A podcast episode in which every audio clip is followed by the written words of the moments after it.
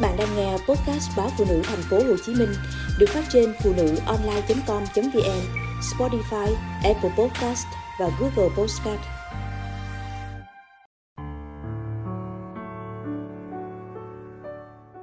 Nếu biết dọn lòng. Thoa nằm lặng thinh trên giường, nghe tiếng chồng trở mình mà lòng dạ ngổn ngang. Sáng mai, vợ chồng cô bay lên Đà Lạt dự đám cưới anh bạn thân. Đây là dịp Khương, chồng cô, gặp lại những người bạn thuở đại học. Thoa biết, giờ này trong đầu anh đầy ắp hình ảnh những ngày tháng cũ. Một quãng đường trong treo của anh cùng An Di, tình yêu đầu đời. hai mươi năm cuộc mộng chở chan. Trong hai mươi năm ấy, chồng Thoa chỉ gặp lại người yêu cũ trong những dịp họp lớp hoặc đám cưới bạn bè. Họ cũng không thường xuyên liên lạc nhau. Thoa biết rõ điều đó, nhưng trái tim cô cứ mệt mỏi, trí óc rã rời.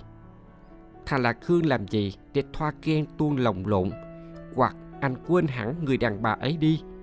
Đằng này, anh cứ thật thà nói ra cảm xúc của mình, còn người kia thì tế nhị khôn cùng, khiến Thoa không có cớ gì mà ầm ĩ. Mỗi lần Khương trở mình, Thoa cảm thấy như bị hụt hơi, không thở nổi. Thoa ra ban công ngồi nhìn trời, mây phủ một màu trắng lờ nhờ, vì bị nhiễu sáng, còn lòng Thoa thì nhiễu loạn. Cô ước gì Khương nhẹ nhàng bước ra ôm lấy vai cô mà trấn an rằng buổi gặp mặt ngày mai sẽ không làm anh xao động. Nhưng biết làm sao được, anh mãi bận rộn với mớ ký ức đẹp đẽ của mình. Còn cô như một người điên đang ghen tuông với quá khứ của chồng trong câm lặng. Sáng sớm, trong lúc chuẩn bị đồ đạc để đi, cô cười với chồng, mong các anh dự một đám cưới thật vui. Khương cười tươi, chắc chắn vui, cả bọn lần nào gặp lại cũng loi nhoi, y hệt thời sinh viên. Nghe chồng reo vui như một chàng trai mới lớn lần đầu bước vào tình yêu, tự dưng Thoa thở dài. Máy bay cất cánh, lòng Thoa lo lắng quá đổi. Liệu chuyến đi này có mang trái tim cô lành lặn trở về? Những lần cưới hỏi, họp lớp trước đây của chồng, Thoa đều từ chối đi cùng vì muốn để anh tự do trong những lần gặp mặt. Thế nhưng trái tim và lý trí của cô đập nhau chan chát. Rồi trái tim chịu thua. Muốn làm người cao thượng không dễ. Đó luôn là những ngày Thoa sống trong bất an. Từng câu hỏi xếp hàng đợi tra tấn cô, rằng tình cảm chị ấy dành cho Khương hiện như thế nào, họ nói gì khi gặp nhau, có thường nhìn vào mắt nhau không. Lần này Thoa muốn tự cảm nhận, chứ không nằm ở nhà suy đoán như trước. Bước xuống taxi, Thoa hít hà như tận hưởng cho hết hơi lạnh của Đà Lạt. Thật ra là cô hít vào thật sâu, lấy dũng khí để đối mặt với mối tình đẹp như thơ mà Khương từng kể cô nghe.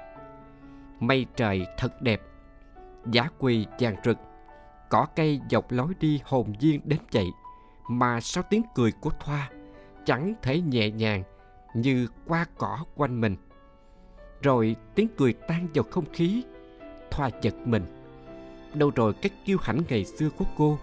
Lẽ nào nó cũng đã hòa vào thinh không? Cả nhóm sáu người bạn thân đều đi cùng chồng và vợ, trú cùng khách sạn. Buổi tối trước đám cưới là tiệc kỷ niệm ngày độc thân cuối cùng của chú rể. Thoa sẽ không nói gì nhiều, mà chỉ lặng lẽ quan sát An Di. Thoa gặp Di lần đầu trong đám cưới của mình cách đây gần mười năm. Giờ gặp lại thấy chẳng già hơn là bao. Hai người lịch sự gật đầu chào nhau. Khương và Di chào nhau bằng một cái ôm nhẹ, như cách họ chào những người bạn trong nhóm. Chỉ sau năm phút, không khí đã náo nhiệt với tiếng chuyện trò rôm rã. Riêng Khương ngồi im cười, ít khi tham gia vào câu chuyện. Thoa cũng ngồi im. Lửa cháy bập bùng soi rõ ánh mắt. Khương thỉnh thoảng nhìn sang An Di.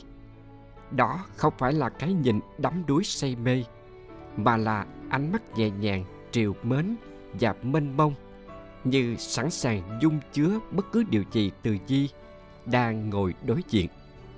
Rượu hay ánh mắt Khương đang làm Thoa choáng váng. Mai Qua gọi với qua Thoa. Thoa ơi, em muốn biết thằng Khương hồi sinh viên ra sao không? Tụi chị khai hết. Thằng Khương đô ba lon là bắt đầu ai hỏi gì cũng khai. Hay tụi anh chuốt nó say nha. Ngày xưa khi nó thất tình, chỉ ngồi trầm ngâm nghe nhạc, hút thuốc lá cả ngày, không thèm ăn uống gì, nhìn ghê chết. Cả nhóm hết người này đến người kia giành nhau nói, chủ yếu là trêu ghẹo Khương để kéo Thoa qua cho câu chuyện, vì sợ cô bị lạc lõng. Thoa nghe nhói trong lòng. Những lần giận hờn Khương trong từng ấy năm sống chung đều kết thúc bằng sự xuống nước của cô. Chưa bao giờ thấy Khương đau lòng đến mức nhìn ghê chết. Trở về nhà ngay hôm sau, Thoa đặt tờ đơn ly hôn trên bàn trước ánh mắt ngỡ ngàng của Khương. Vài phút sau, Khương nhìn Thoa, nhẹ nhàng hỏi như cách anh xưa nay vẫn từng. Kết cục này có thể thay đổi không? Anh đối với em không tốt hay sao? Không, anh rất tốt với em. Nhưng giá như anh nhìn được ánh mắt của mình dành cho An Di, đó là điều cả em và anh không thể thay đổi. Anh tưởng mình đã nói tất cả những điều về cô ấy trước khi cưới. Khi đó em đã nghĩ rằng mối tình đầu của anh là quá khứ, em mới là hiện tại. Em trẻ, em thông minh và em sẽ thắng chị ấy. Vả lại, em tin An Di của anh sẽ không làm tổn hại cuộc hôn nhân của chúng ta. Em đã nghĩ đúng, cô ấy đã làm gì ta chứ? Nhưng em đã gục ngã và phải đầu hàng. Anh luôn lặng lẽ gặm nhấm cuộc tình đẹp đẽ ấy trong suốt hai mươi năm. Em không đủ sức để đợi nó phai nhạt. Em điên rồi. Em thấy rõ anh rung lên khi vòng tay ôm chào Di. Lâu ngày mới gặp lại cô ấy, anh xúc động cũng là thường. Anh có biết mình luôn nói chuyện với Di bằng giọng dịu dàng, đầy thương mến. Khi anh kể cho em nghe về Di cũng dịu dàng như vậy. Anh không để ý. Anh luôn quan sát Di. Di đưa mắt tìm khăn giấy, anh đưa ngay. Di cầm chai nước, anh liền mở nắp chai. Anh biết Di uống bao nhiêu rượu bia là đủ, nên cản không cho bạn bè mời thêm. Anh nhắc Di đừng ăn bực vì bị dị ứng. Có lẽ đó chỉ là phản xạ tự nhiên vì thói quen từ ngày xưa, nhưng cô ấy chỉ cười rồi lờ đi. Anh quý mến An Di, em biết mà. Em cũng quý mến chị ấy, còn anh vẫn luôn hơn cả quý mến. Di là người đầu tiên anh muốn kể cho nghe về cuộc sống, từ thay đổi công việc cho đến buồn vui của anh, chứ không phải em. Khi xưa anh đã kể với em về Di. Em nói tôn trọng quá khứ và khoảng trời riêng của anh. Em vẫn tôn trọng, song khoảng trời ấy rộng quá và lúc nào cũng trong xanh, không đám mây nào che phủ được. Em nên nhìn vào khoảng trời chung của chúng ta, vẫn trong xanh đó thôi. Thành thật mà nói, lòng em không đủ vững vàng để ôm lấy anh và cả hình bóng An Di. Di sẽ rất buồn khi biết vì cô ấy chúng ta kết thúc. Không, em vì chính em. Em luôn cư xử đúng mực với em, Di luôn cư xử đúng mực với chúng ta. Em luôn cư xử đúng mực với anh và Di. Không ai có lỗi. Anh đã không dịu dàng với em, không nhìn em đầy quan tâm sao? Không giống cách anh dành cho Di đâu. Anh yêu em mà. Chỉ có em yêu anh thôi. Em xin lỗi. Một cuộc đối thoại dài, không một lần lớn tiếng, và hai người chia tay. Thoa đau, Khương đau, và có lẽ Di cũng đau. Nhưng hiện tại sẽ không ai hạnh phúc. Trước đó chỉ là ghen tuông bâng quơ theo suy đoán, nhưng chỉ vài ngày trong chuyến đi ngắn ngủi, Thoa đã gần như thấy hết tâm can của Khương. Vì chẳng cần làm gì mà Di trong Khương vẫn như bàn thạch. Vì chẳng làm gì mà mỗi ngày khiến cho sự tự tin của Thoa lung lay thêm một chút. Thoa muốn kết thúc một cuộc hôn nhân bề ngoài có vẻ êm đềm, nhưng tận sâu trong lòng cô chẳng thể an. Chồng Thoa bao nhiêu năm sống trong mộng tưởng, trong khi cô cần một người nhìn thấy cô ngay trước mắt để yêu thương, chứ không chỉ làm tròn trách nhiệm.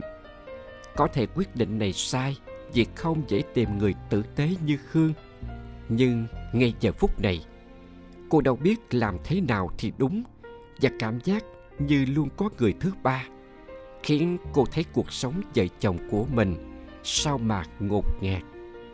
Thoa muốn thoát khỏi đó. Giờ thì cô không thể biết mình đang cư xử với cuộc hôn nhân của mình bằng sự kiêu hãnh, lòng ích kỷ hay nỗi tự ti. Bao nhiêu cảm giác ngổn ngang, thôi thì khép lại đoạn đường này để đi một con đường mới chắc chắn sẽ khác. Khương dọn ra khỏi nhà, tuyệt nhiên không một lời trách móc. Là hậu quả của việc anh đã không dọn lòng mình trong từng ấy năm. Khương và Chi yêu nhau rồi kết thúc, không một lời cãi vã ồn ào. Bạn bè nhìn chào thấy nhẹ như không, mà với Khương như đeo bất đeo chì. Một ngày Chi nói chia tay Khương vì muốn về quê sống. Khương nói sẵn sàng về Nha Trang với Chi. Cô cười, lắc đầu và nói Khương ở lại Sài Gòn đi, rằng ở với gia đình tốt hơn cho Khương. Anh rằng Nha Trang cũng tốt. Di bảo thích sống vất vả thì về, nhưng sẽ chẳng có cô đâu. Di nói nhẹ nhàng mà Khương không dám chống lại, vì biết cô đã quyết là nhất định không thay đổi. Không có gì thì cuộc về Nha Trang của anh có ý nghĩa gì? Khương yêu Di bằng tình yêu trong trẻo nhất mà anh có. Đứng trước Di, anh buông ngay tự ái xuống chân mình. Khương cho phép Di phá vỡ mọi nguyên tắc của anh. Di là người làm Khương hạnh phúc nhất mà cũng buồn đau nhất. Cô tàn bạo cắt ngang một cuộc tình, rồi hai mươi năm sau vẫn chưa lấy chồng và quay lại Sài Gòn. Ngày Khương bất ngờ gặp lại Di ở Sài Gòn, cô cười chào anh bằng nụ cười khô héo đến đau lòng. Anh không nói được lời nào, chỉ nhìn mãi vào mắt cô. Di trả lời ánh mắt ấy bằng từng từ chậm rãi. Không sao, em ổn. Ổn làm sao được khi Di dại dột trở về nơi đã đóng dấu vào cô những nỗi buồn vĩnh viễn. Ba má mất, dù Di cố thế nào vẫn không thể neo giữ được sợi dây gia đình đã ngày một lỏng lẻo. Di hàng ngày ra vô quán cà phê nhỏ xinh của mình, không gia đình, không bạn bè và cũng chẳng yêu ai nữa. Một ngày hết chịu được những nỗi buồn cùng sự nhàm chán, Di dọn dẹp quán xá, trở lại Sài Gòn. Khương thừa sức san sẻ với Di những nỗi buồn của cô, nhưng bị khước từ. Anh may mắn sống trong một gia đình mà mỗi người từng ngày biết chia nhau rất nhiều yêu thương. Di cũng đón nhận được tình yêu ấy trong quãng thời gian yêu anh. Khương nói anh muốn chia hạnh phúc ấy với Di, nhưng cô một mực đẩy anh ra xa. Sợ nỗi buồn của mình làm lấm lem tâm hồn anh. Khương chẳng nhớ như in những ngày chở Di đi lòng vòng Sài Gòn, ngắm phố phường mỗi tối. Nhớ những lần Di gục đầu vào vai Khương, dỗ dỗ vai, nói chỉ có chỗ này là bình yên thôi. Những lúc ấy anh chỉ muốn ôm Di vào lòng. Cô ngồi ngoan trong lòng Khương, tận hưởng một nụ hôn yên ả. Có những lần Di hiểu lầm Khương, rồi nói những lời quá đáng. Khương lặng lẽ lắng nghe, không một lời thanh minh, cũng không chút bực mình. Khi hiểu chuyện, Chí nhào tới đánh liên hồi vào ngực Khương. Bảo thấy cô quá đáng sao không mắng. Khương cười hiền. Trên đời phải có ít nhất một người cho phép em quá đáng một chút chứ. Ừ, từ ngày ba mất, Nhi sống một mình. Đâu còn ai để Chi biết rằng dù mình có quá đáng thì người đó vẫn sẽ ở bên cạnh mình. Khương đủ bao dung để ôm Nhi vào lòng, xoa dịu những lần cô dùng chằng vô lý. Nhiều lần Chi nói anh rộng lượng quá làm em hư. Khương bật cười. Cho phép em hư. Khương thèm ôm lấy tất cả những thứ từ Nhi, từ những rắc rối trong cuộc sống, những hành xử quá đáng, cho đến những cử chỉ ân cần của cô. Sau hai mươi năm vẫn không thay đổi. Lần nào gặp lại, Khương cũng muốn chở che An Nhi nhỏ bé. Đôi mắt dù mang nỗi buồn vẫn cứ trong veo, và nụ cười hiền của Nhi cứ dăng mắt vào Khương. Nhiều lần Khương tự dỗ mình. Có lẽ việc bị cắt ngang lúc cuộc tình đang đẹp khiến anh vừa chới chới vừa ấm ức, nên nhớ hoài, nhưng trong lòng không gần chút trách giận. Cũng nhiều lần Khương tự soi vào tận sâu lòng mình để hỏi rằng những gì mình nhớ về An Nhi là Nhi của quá khứ, liệu có chút gì của hiện tại lẫn quẩn trong đó. Nhưng làm sao anh trả lời rốt ráo được những câu hỏi ấy? Mình tôn trọng quyết định của Thoa. Kết cục như vậy là điều ắt phải đến. Mình đã quá vô tư, tưởng thành thật với vợ là đủ, mà không biết rằng anh đã làm cô ấy tổn thương nhiều như vậy. Khương tự nhủ khi đang ngồi trên taxi để đến nơi ở mới, sau một hồi biên mang trong dĩ vãng. Rồi anh cười khan, cuộc sống đôi khi thật hài hước. Gần hai mươi năm, Nhi lúc nào cũng bình thản đứng ngoài cuộc hôn nhân của anh, không một chút gợn lòng. Vậy mà anh và Thoa, những người trong cuộc, cứ trộn rộn, để rồi làm gãy đứt một gia đình. Sự tế nhị và tôn trọng nhau của vợ chồng anh đã không thể thắng được nỗi sợ mơ hồ, luôn khiến Thoa bất an, cũng như những lận cận tình cảm trong tim anh. Có lẽ đã đến lúc anh cần một sự khuấy động mạnh mẽ, như bị tờ đơn ly hôn đập vào mặt thì mới biết dọn dẹp lòng mình, để những ngày tiếp theo sẽ được đánh dấu bằng các bước đi nhẹ nhõm.